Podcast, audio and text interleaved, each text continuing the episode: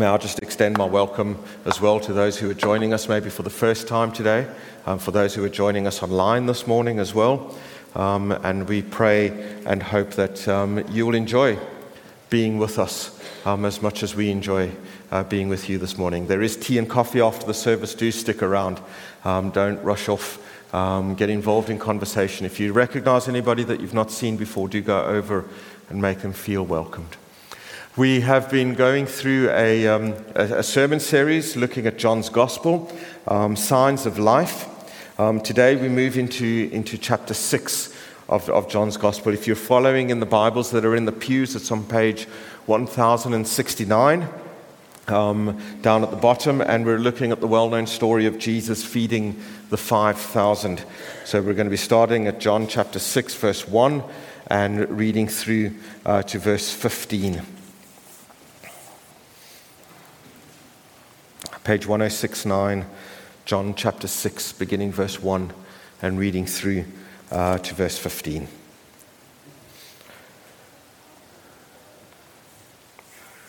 Sometime after this, Jesus crossed to the far shore of the Sea of Galilee, that is, the Sea of Tiberias.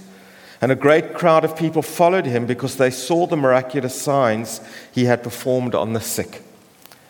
Jesus then went up on a mountainside and sat down with his disciples. The Jewish Passover feast was near. When Jesus looked up and saw a great crowd coming towards him, he said to Philip, Where shall we buy bread? for these people to eat. He asked this only to test him, for he already had in mind what he was going to do.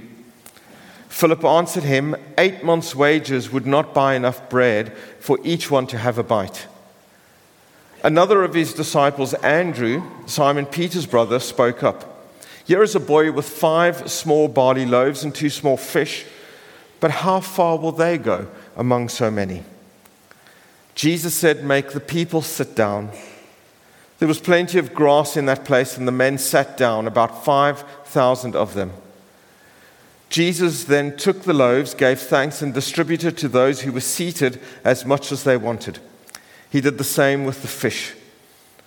When they had all had enough to eat, he said to his disciples, Gather the pieces that are left over, let nothing be wasted. So they gathered them and filled twelve baskets with the pieces of the five barley loaves left over by those who had eaten. After the people saw the miraculous sign that Jesus did, they began to say, Surely this is the prophet who is to come into the world. Jesus, knowing that they intended to come and make him king by force, withdrew again to a mountain by himself. We end our reading there and we ask God to bless his word to our hearts. What we're looking at today is a familiar story Jesus feeding the 5,000. It's the only miracle other than the resurrection that we find in all four of the Gospels. It's an incredible story. Jesus takes five loaves and two fish, and he manages to feed 5,000 men, plus whatever women and children were there as well. And, and once he's done that, um, there's then 12 baskets of, of, of leftovers. We could get caught up in trying to explain how does God do this or try to figure out how God does this as if everything that God does has a human explanation. John doesn't tell us how Jesus did this, uh, but he does tell us what Jesus did. And, and, and when we look at the other Gospels, what we see is, is we can start to understand why all of this happens, um, what is going on here. Matthew's Gospel tells us that Jesus had just heard about the death of, of his cousin John, and, and Jesus wanted to go somewhere alone um, just to spend time in grief.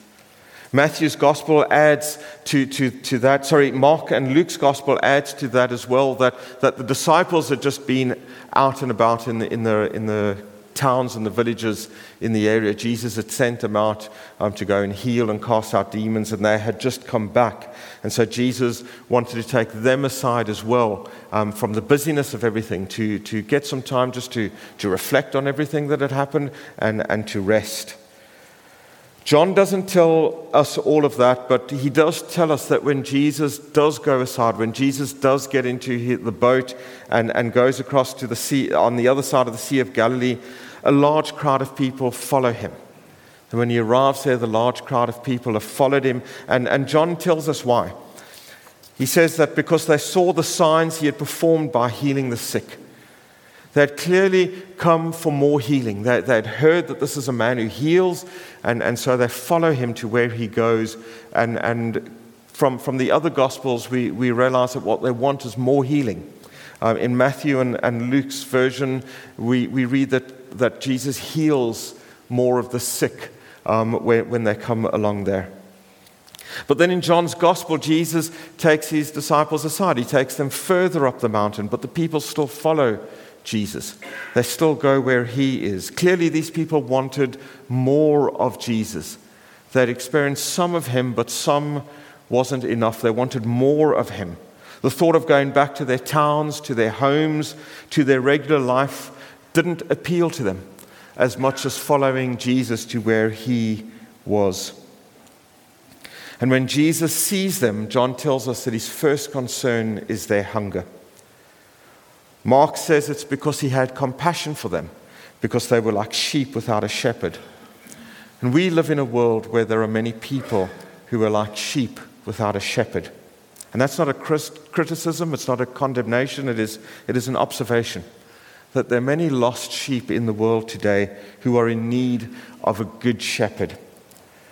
But these people came to Jesus because they knew that if they came to him, they could find a good shepherd.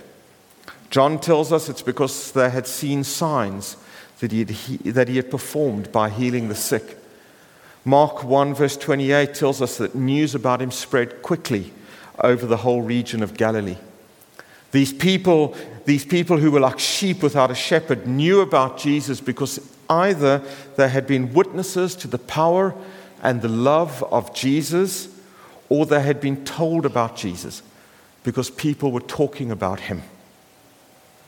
In Romans 10, verses 14 and 17, and this is the, the message version of this passage because I think it, it just says it so beautifully and so clearly. Paul writes this he says, But how can people call for help if they don't know who to trust? And how can they know who to trust if they haven't heard of the one who can be trusted? And how can they hear if nobody tells them? Before you trust, you have to listen. But unless Christ's word is preached, there is nothing to listen to.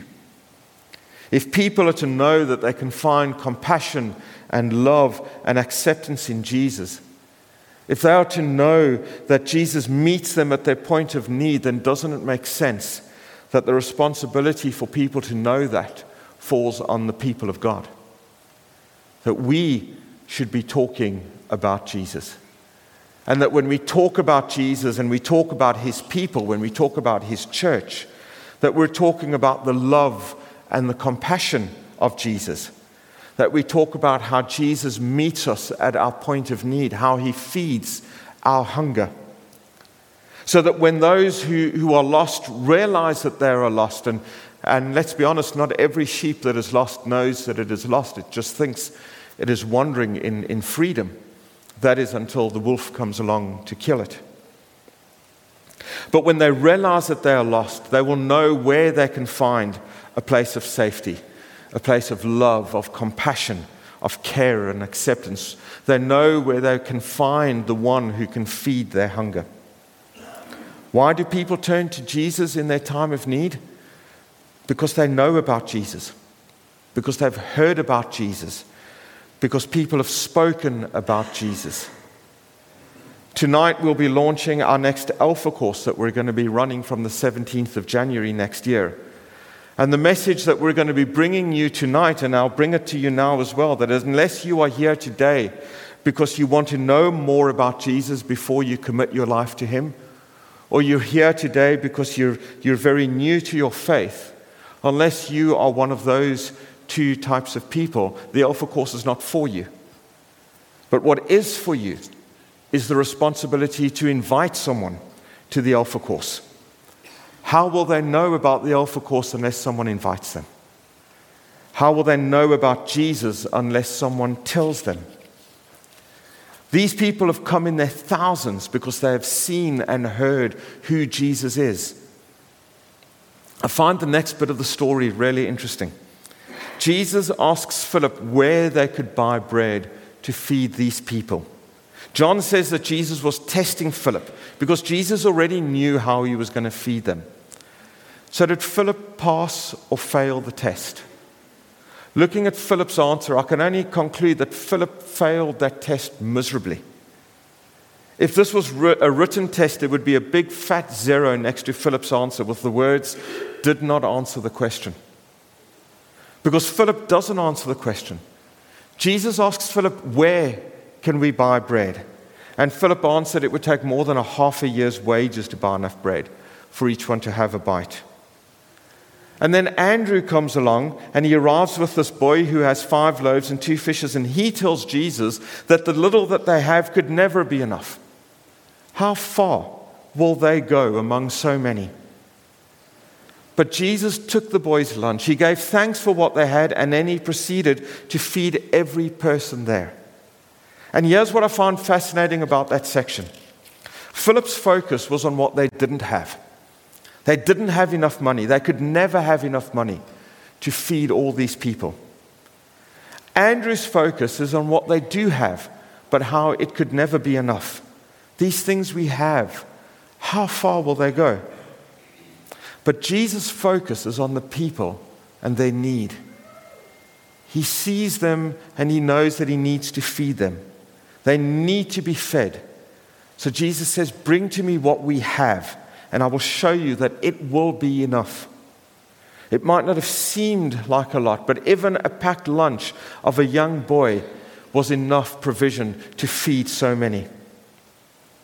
A number of years back, when I was ministering in a different church, I was part of a leadership meeting to discuss um, the future vision of the church, the future direction of the church. And as part of those conversations, we did something that's called a, a SWOT analysis S W O T. You, you might be familiar with it. S W O T stands for strengths, weaknesses, opportunities, and threats. And as we listed our strengths and our weaknesses, the person leading the conversation made an excellent point.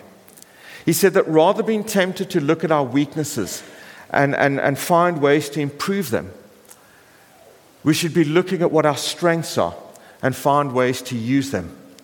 Focus on what we do have rather than on what we don't have. Whether as a church community or as an individual follower of Jesus, how easily we can sell ourselves short on the things that we can do for God thinking that we don't have enough. We don't have enough skills, we don't have enough people, we don't have enough resources, we don't have enough talent, whatever it is. How easily we can be distracted by what we don't have, what's missing, what we feel that we need to fill the gap, rather than what we do have and how we can use that. Here, with only five loaves and two fishes, Jesus has enough of what he needed to meet the needs of these people. In the eyes of his disciples, it could, be, it could never be enough. But in Jesus' eyes, he could work with whatever the people were willing to bring him. And perhaps you're sitting here today and you're thinking, there's nothing in my life that I could bring to Jesus. There is nothing that I have to offer him nothing to offer the life of this church, nothing to do, nothing that I can bring to serve in this church or God's mission in the world. And perhaps you've been coming here for years. Perhaps you've struggled with ways um, to, to find ways to serve in the church. Perhaps you've not even bothered because you can't see how or, or why um, you could or should be involved in the life of the church. If I may use the metaphor from this reading, you're sitting here thinking, all I have is the small bag with loaves and fishes. Of what use could they be? Or maybe you're looking like Philip, or maybe you're like Philip and you're looking at the need in the world today and you're simply thinking, we don't have what it takes. I don't have what it takes. John is pointing us to Jesus, the sign, this miracle that he has performed how he has taken just a few loaves and a few fish and fed a multitude. This is the God who can take what you have to offer and making it, make it meaningful and life changing, not just for yourself, but for a multitude of people. That's God's role to use what you have to offer Him to do the work He is doing. Our role is to understand that God has equipped us with the things we need the gifting, the resources, the skills, and the passion, and then to join in with what God is doing.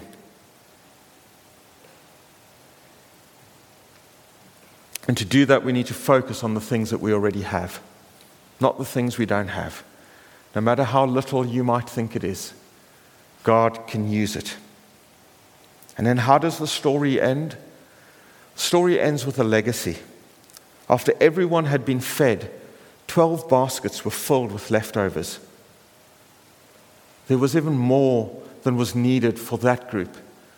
There was more food for another time, for another place.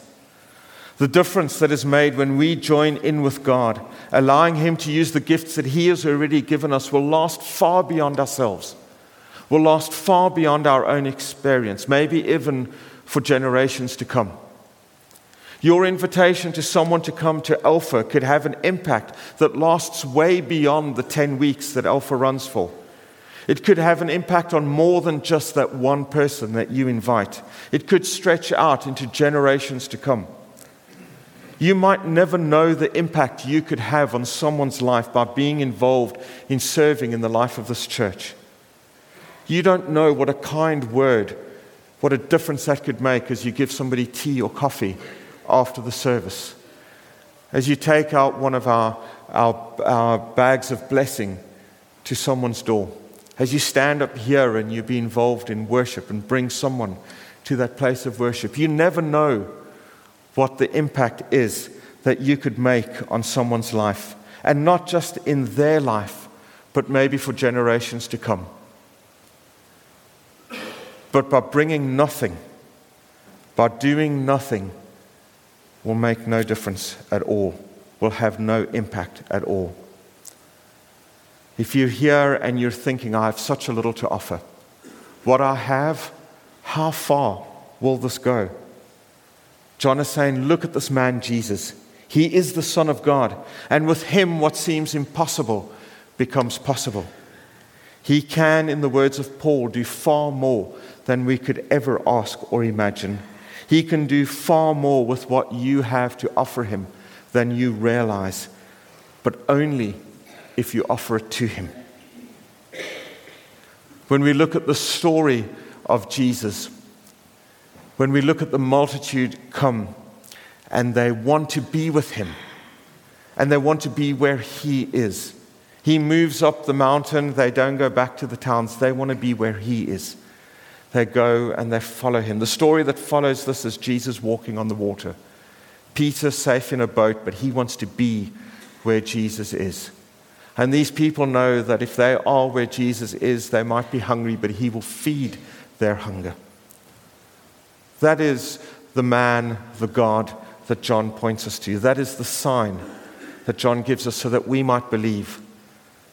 And the sign is this here is Jesus. And if you are hungry, whatever it is you hunger for, He will feed you. And He will feed you so that you are fulfilled. The reason there, were, there was leftovers was because people were full to the fullest. They didn't want more, they didn't need more. Jesus had filled them. Whatever it is that you are longing for, whatever it is that you are hungry for, Jesus is the one, the only one, who can feed and fulfill that hunger today whatever it is that you have to offer Him. He is the only one who can take what little you have and stretch it far beyond you could ever imagine, far beyond just your own experience, far beyond just the life of this church and the people in it, for generations to come. A legacy. That is the Jesus we meet in the story. That is the Jesus that John is pointing us today. So, will you follow him? Will you go where he is so that he can feed your hunger? Will you offer what you have to give so that those who hunger can be fed? Let us pray.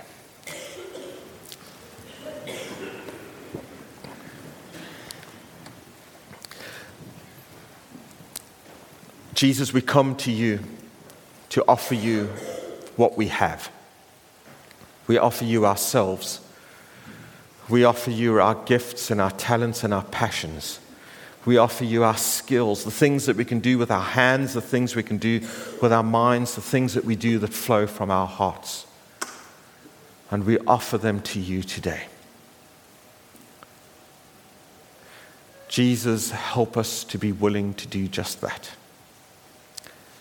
Help us not to, to look at where the gaps are and, and, and what's not great and what we don't have and what's missing, but let us rather see what we do have. And so that we can use that for your glory and for your mission. We pray this in the name of Jesus. Amen.